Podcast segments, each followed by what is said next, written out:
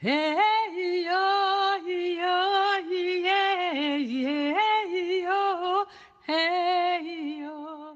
Welcome to Woman's Zone, connecting women through their stories.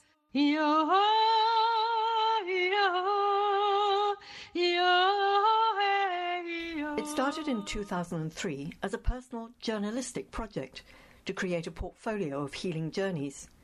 But the stories that Marina Cantacuzino was hearing grew into something so much more.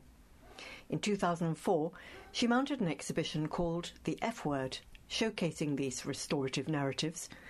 Well, the exhibition attracted so much interest as a peace building tool that soon after she founded the Forgiveness Project, established to share stories of forgiveness in order to build hope, empathy, and understanding. Well, 20 years later, she's written a book called simply Forgiveness An Exploration, a word that no one can quite agree on. I'm Nancy Richards, and when Marina came to visit the Women's Library at Artscape, I asked her what was her response when asked to define the word. I say that I have different definitions all the time and I pick on my favourite. And I actually heard a very well known professor in America who was a complete cop out, really. His, his definition was freedom. He said, I come down to one word, freedom. And he obviously had spent years trying to define it. So, well, what I tend to think of, the way I sort of understand it in my mind and my heart, is that it is making peace with people or things that we simply cannot change. So it's a reconciling of the pain or reconciling with the person, which will ease the pain. But there's a key ingredient that goes in there, which isn't in my definition, which is that it requires a degree of empathy and compassion for the person who's harmed you. That is like the. It's the part of, of the process that makes it different to letting go and acceptance. It, you know, the empathy and compassion element is what forgiveness is and, and is what makes it so difficult. Mm. And what makes it so difficult as an act, but also so difficult to define, is that it's it's different with every crime. You might say, you know, like a punishment fits the mm. crime, the forgiveness fits the mm. crime or harm, as you call it, which would it's a better way of saying it. But before we delve more into it, because you have Yeah. so many stories around and about forgiveness. What about you? How did you come to this? I mean, I understand that you were a journalist and it started out as a personal project. Explain. Yes, yeah, yeah. Yeah, it was. I mean, I've got no big story myself, which I think actually has helped me sort of carry all the other stories. But as a journalist, I did a lot of first person pieces, which was long interviews and then writing up in the voice of the person. And often they were about people who had suffered and were coming through it and how they were coming through it. So when in 2003 the Iraq War happened and I felt rage because of it, I thought, what can I do as a, you know, a journalist with a small voice, as a feature writer? And I thought, yeah, I'll just start trying to collect stories which are countercultural, which go against this narrative of revenge and tit for tat and payback um, which was being spoken by politicians and repeated in the media everywhere. And of course, the Iraq War was an act of revenge, as it was seen, for 9 11. So I was doing a lot of travelling with a photographer, and together we just, over the course of a year, collected 26 stories, and they were from victims and survivors of crime and violence and terrorism who had not gone down the vengeful route, who had embraced you know, compassion for the person who'd harmed them or met them. Many of the stories were restorative justice, where the victim and offender come face to face. And over the course of that year, I also really wanted and did talk to perpetrators, former perpetrators. I wanted to understand how you transform aggression into a force for peace. Many of them were activists in the peace world. You know, how had that sort of change occurred? And then that became an exhibition, which I called the F Word exhibition. The F Word because by now I knew what a contentious subject it was, and very contested territory as well. People were either affronted by it or inspired by it. Everyone had an opinion about it, everyone had a different definition of it. I also, over the course of that year, realised I didn't want to any way push forgiveness or make it seem like you had failed in some way if you couldn't. That was really, really important to me. I thought if I don't, if, if that was what people took away from reading these stories, being exposed to these narratives, then I would have failed. I wanted to open up a place of inquiry and conversation. Yes, well, you certainly did, because I think the exhibition, the F Word exhibition, piqued a huge amount of interest. Mm. But uh, just staying with the stories for a moment, so you, you and a photographer travelled around and found these stories. How did you? I mean, as a journalist, I can imagine how you found the stories. But did you? Were you actively seeking out stories that ended in forgiveness, where com- forgiveness was a, p- a component? And how did you find, or did they come to you? Well, initially, I had to look and one led to the other, led to the next, basically. Of course, I did a little bit of research around it. And it was very much dependent on where we travelled, because we were travelling for work. So we went to Israel, Palestine, we went to Northern Ireland, America. We were there. You know, there are loads of countries, I'm afraid to say, we haven't covered in any way. So this is not, um, you know, it's an anecdotal approach in the sense that certain conflicts and harms are not covered it, it has to be that way. And yet it is very, very broad reaching, I think. Interesting. Sorry, I stopped you in your tracks there. No, so I was just going to say something about Desmond Tutu, actually, because he was quite instrumental. Yeah, I'm he was enormously instrumental. I, am going to get to Desmond Tutu, but it's interesting that you mentioned Palestine, Israel, and Northern Ireland and South Africa, all of which are sort of hotspots, you know, flashpoints of of anger and difficulties and vengeance and all those sort of things which in itself is interesting, but your book doesn't just focus on the big stuff. There, there's some very ordinary stories. So you were you were embracing all sorts of stories. You weren't just looking for the headlines. No, that's absolutely right. Because I obviously didn't want just, you know, if I was going to reach people, which was the aim really, and to make it very accessible I also wanted it to touch people's lives. And there's a tendency, you know, with these big hotspots and difficult crimes, extreme acts of violence, that people will say, well, that's all very interesting, but that doesn't impact my life, and that's not about me. So, yes, over the years of collecting stories, there have been some, and certainly in the book, to do with family breakdowns and relationship breakdowns, and, and even within the bigger stories or the smaller stories the everyday stories of grievance and resentments. And actually, people have said to me again and again when they've read a story, say, about a woman forgiving the murder of her sister by serial killers, which is, you know, it's, it's an extraordinary story because it's so forgiveness is so well articulated by the sister. But people can relate, even though it's something that they've never experienced. Thank God. What she says about forgiveness and about healing and recovery people understand it to the things that they're dealing with in their own life. So I think the bigger stories can inform the smaller stories as well. Mm-hmm.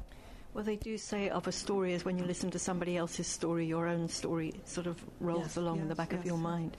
But going back to the F word, the exhibition, which presumably was a series of the stories with photographs, very difficult to synthesize those stories into something short because each and every person who's either the forgiver or the forgiven would have had to go through a long journey.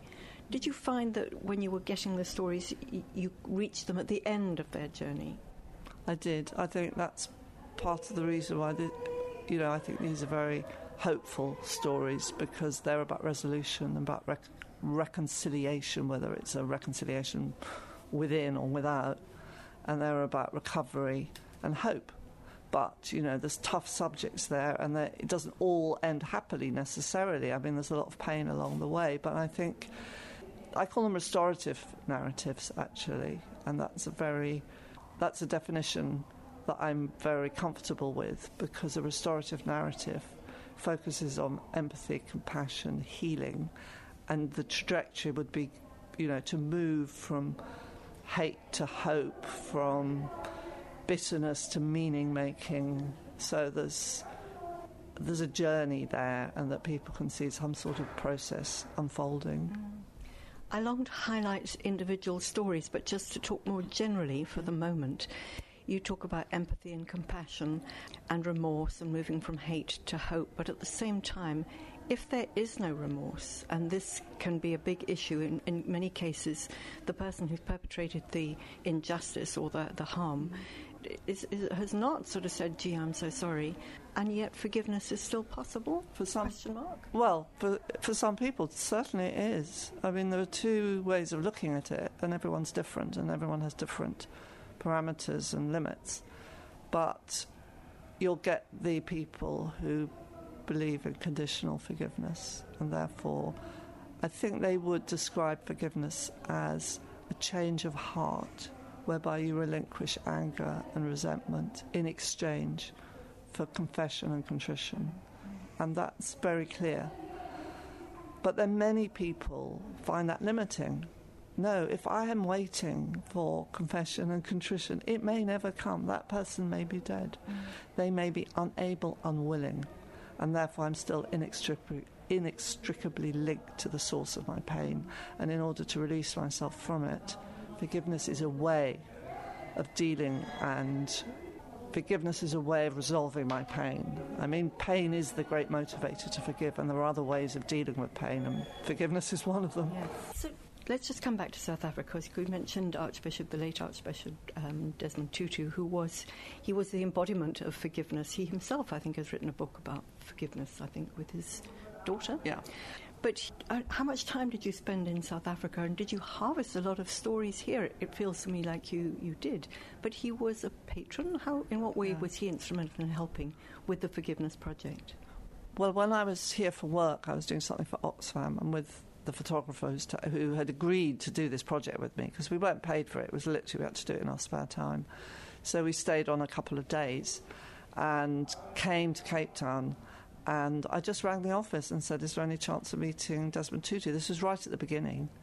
And amazingly, yes, come and meet him. And it wasn't a long meeting at all, but in that I tried to get his story actually, but he said, No, I'm not sharing my story. I've heard and, ha- and carry the weight of so many stories through the TRC. It would be completely wrong for me to offer my story, which is nothing in comparison to their pain. But I will tell you what I think about forgiveness, which is you know, it was great. And then he was very encouraging, and he told me about an organisation, Israel Palestine, called the Parent Circle, which is made up of bereaved family members from both sides of that conflict. And he said, You must go there. And indeed, we did go there. And then I came back again another time, and I met him again. And he suggested someone else for me to see, Father Michael Lapsley. And then also he was in London when the launch was because he was coming because he was a professor at King's University in London. Happened to be there just when we launched the F Word exhibition in January 2004. And I was told he wouldn't be able to come, but he turned up. I was told would stay 10 minutes, but he stayed nearly an hour. Oh, and he found it absolutely wonderful because I'd managed to get a little bit of funding to bring over 12 storytellers and bring them to the venue. And we had two days of unbelievable interest from the press. But also, these people were able, the people who were in the exhibition, and some of them had planted bombs, and others had, had family members who'd been killed in bombs. And, you know, there's a story of female genital mut- mutilation. You know, it was very broad, it wasn't just violence, war. And it was crime as well. But anyway, it was 12, uh, about 12 people. And they described it as this incredible healing space that they'd never experienced before. Being together, spending two days in the among the exhibition, talking to people about their stories, and it was Desmond Tutu did it, and all these storytellers were encouraging encouraging me to to take to do something with it. I wasn't going to. I was just going to carry on with journalism and go back to it. But I thought I have to. This is something like I've never experienced. I was in my you know, early 40s then, and I just thought, this is the next part of my life, you know. I need to d- do something much more profound with this work than just leave it. Yes, absolutely. Uh, because it is, it's a way of bringing, it's a way of introducing peace, and I Yeah. think which is, you know, your first reaction to the to the war was what birthed it, and in a way, this this helps bring peace. Uh, just coming back to South Africa, what's interesting about Desmond Tutu, Archbishop Desmond Tutu, and the TRC was the, the individual forgiveness as opposed to collective forgiveness. And one of the things that you point out in the book is that the thing about forgiveness is it can almost be an endorsement if a whole, you know, sw- a whole sort of generation of black people were to forgive white people, it would in, endorse it. It would it would give them the um, you know permission to carry on. So there's it's very nuanced, isn't it? It's very nuanced, and I think it becomes highly problematic and difficult when we do talk about intergroup forgiveness, collective forgiveness, institutional forgiveness it works on an individual level, it works on a community level as well. I think for sectarian violence, when people are coming back together and living in the same communities again, where once they were trying to kill each other, you have to have a kind of element of forgiveness because otherwise people are not going to live peaceably and there's going to be further violence. So, I mean, I'm interested in Rwanda actually, where it's the one place where I could find where. Um, you know, a, a government had basically encouraged its citizens to forgive in order to move on. But they did say very clearly to forgive the ordinary citizens who took up arms and not to forgive the planners. And there was then some interesting research that was done where they divided survivors into and victims into two groups. With one group, they gave them some background information about what made these people, their neighbours, their Hutu neighbours, pick up machetes and come into their house and hack them to death. And the other group weren't given that. And what emerged was the group who had been given the materials of the background and understood the psychology, they were much more willing to forgive. And that was because they longed to see these people as human beings who had made terrible mistakes because they had been essentially brainwashed by the state and not see them as just evil personified. Yeah. yeah. So it comes back to your word empathy, but it's also about understanding. If you can try and get into the mind of, of the perpetrator, whether it's a, a relation or a, a stranger, you know, that will help. Yeah. There's also the difference that you point out uh, between real forgiveness and fake forgiveness. I mean, it's easy to say, oh, well, I forgive you, but you don't get there quickly. It really does require a great deal of introspection. And at the back, you've got, well, it's not really a DIY, but it, there are sort of stages, a bit like stages of grief. If you were to give anybody an advice, and I'm sure people ask for it all the time, is there is there a manner in which it's easier or it's a quicker process than, than it might otherwise mm. be? Well, it's interesting. I mean, there are so many people have written about processes of forgiveness. You know, you've got your seven pillars, your ten steps, your four steps, your three this, and you know, and I sort of add to that, I suppose, by my last chapter, which is called the mechanics of mm. forgiveness. And all of them are saying similar things, actually. And you can go on court. You know, there are people who desperately do want to forgive and can't and want to explore it. There are others who you know, it's not a word in their lexicon, nor, do, nor is it a territory they walk on or ever want to. But let's assume someone does want to forgive but can't. You know, what would I say to them? I th- you know, it's a bit of a cop out, but I think I would say read the stories of those who've done it. You know, people's beliefs and biases only shift when we hear the stories of others. And what I think I've tried to do is create, curate, and collect stories which are going to give you many different perspectives, but ultimately there are some key components in there. And I suppose if you're distilling those components, they would be curiosity. Curiosity is vital. You know, you're talking about understanding. You have to go beyond your own sort of black and white blinkered thinking in order to understand how others live and move beyond our own echo chamber and our own little limited moral circle yes. and listen to people who are different to us and whose beliefs we don't agree with and actually have conversations which are about why do you feel so deeply about that rather than I totally disagree with you, that's a terrible thing to think. you know, to sort of open up the sort of soft wire, call it. Yeah. Um, and that in turn produces, and there's been some research around forgiveness here to do with perspective change, is that the focus changes, the lens changes, you reframe what you see.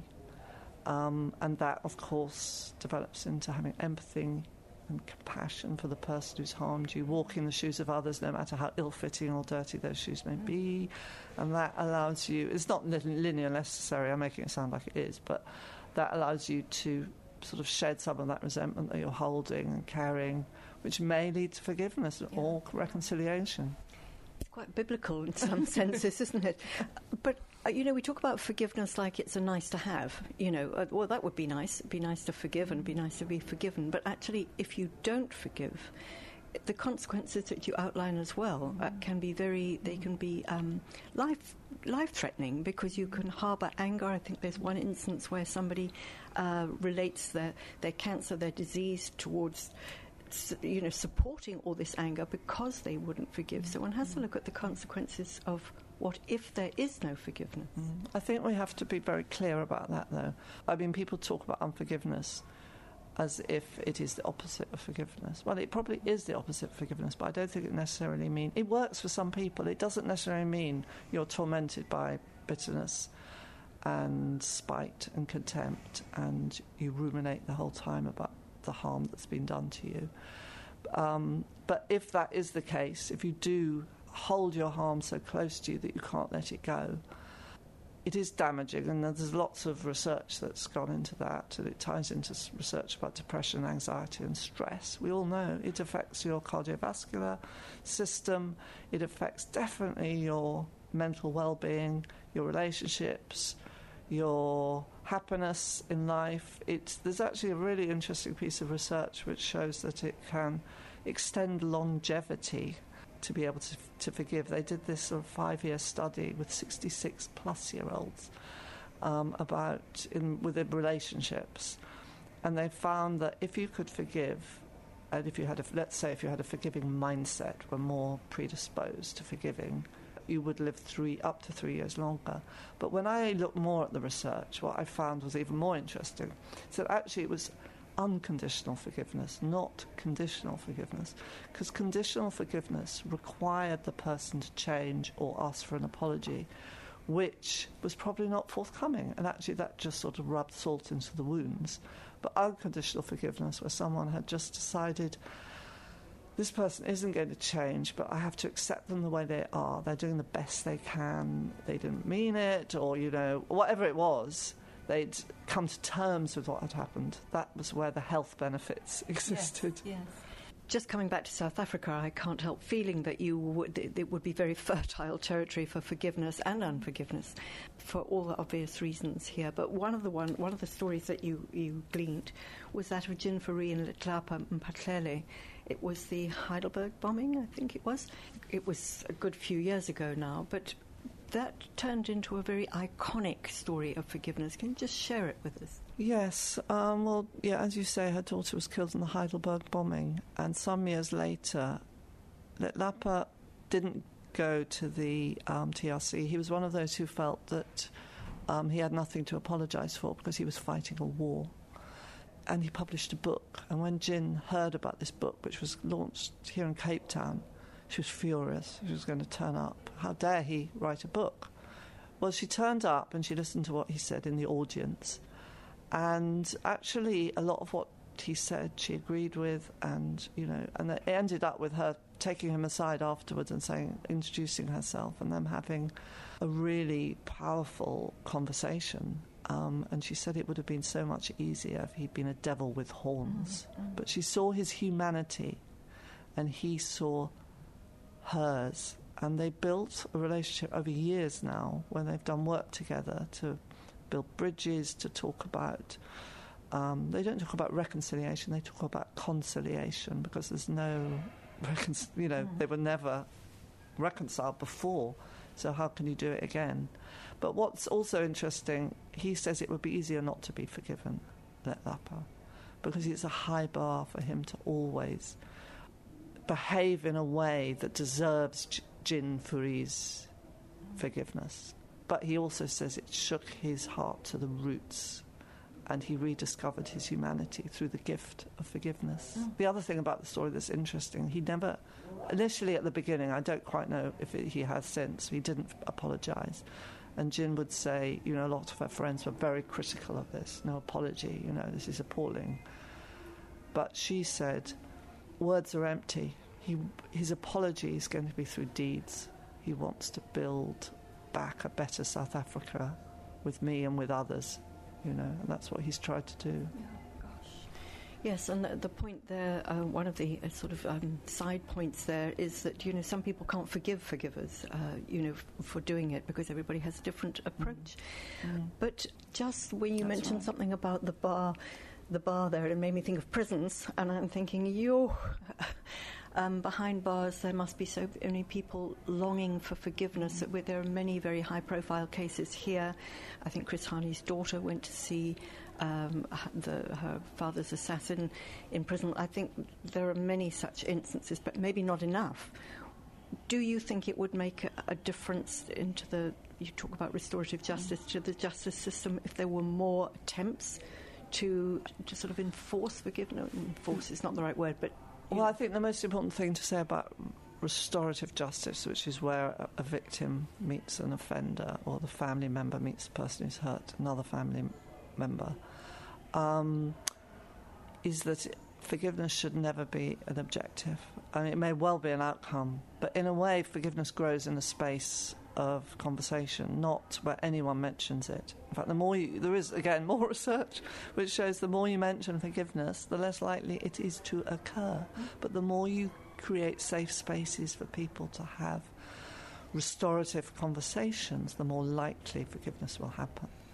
So that's that's really in- interesting. But a lot of the stories that I've collected have had a restorative justice element to it. Sometimes planned, sometimes haphazardly people meet, and some of them form relationships in the sense of even friendships that go on and model what is possible to all, the rest of us.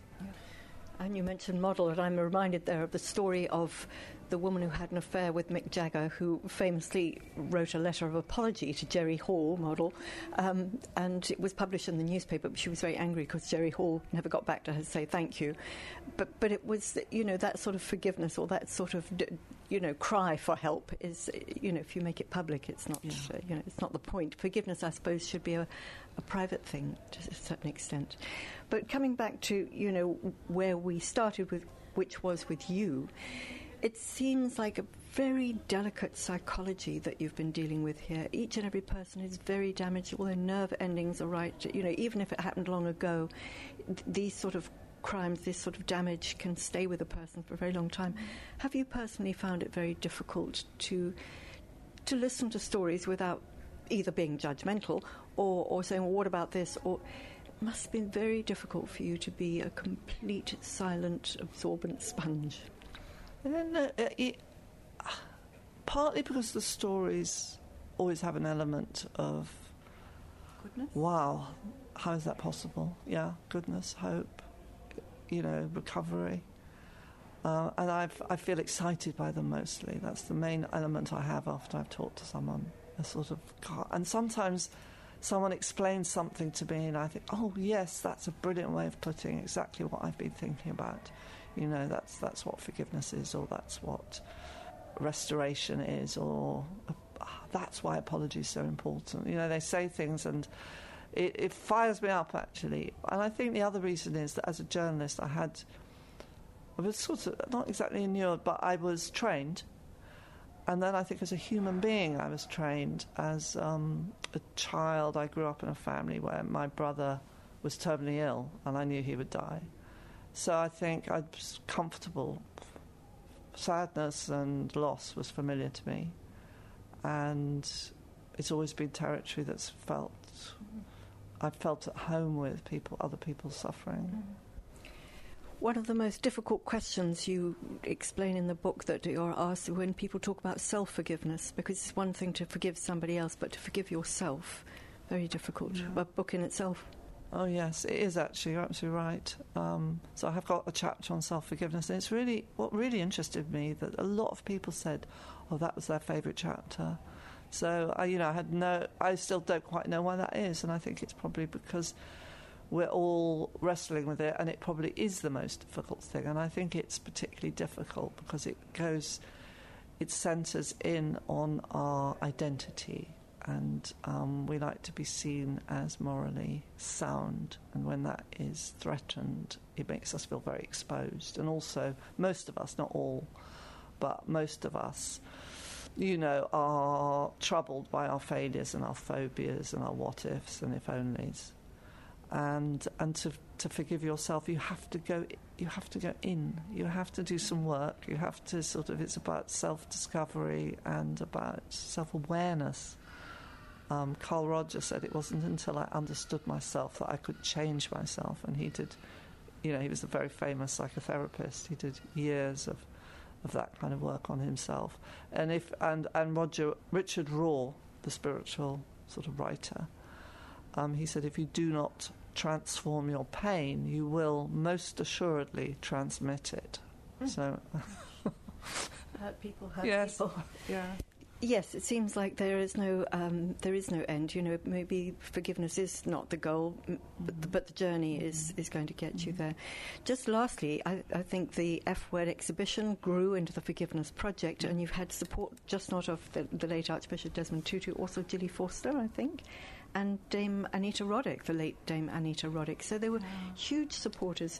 The project now, how does it work? Do people do they share their stories? Do they look for advice? Are there, are there forgiveness groups all around the world? How does it work? Well, the way I describe the Forgiveness Project, which I no longer run, by the way, I've handed it over, but I'm still intimately involved, is that it's a platform of stories that heal, restore, and rehumanize.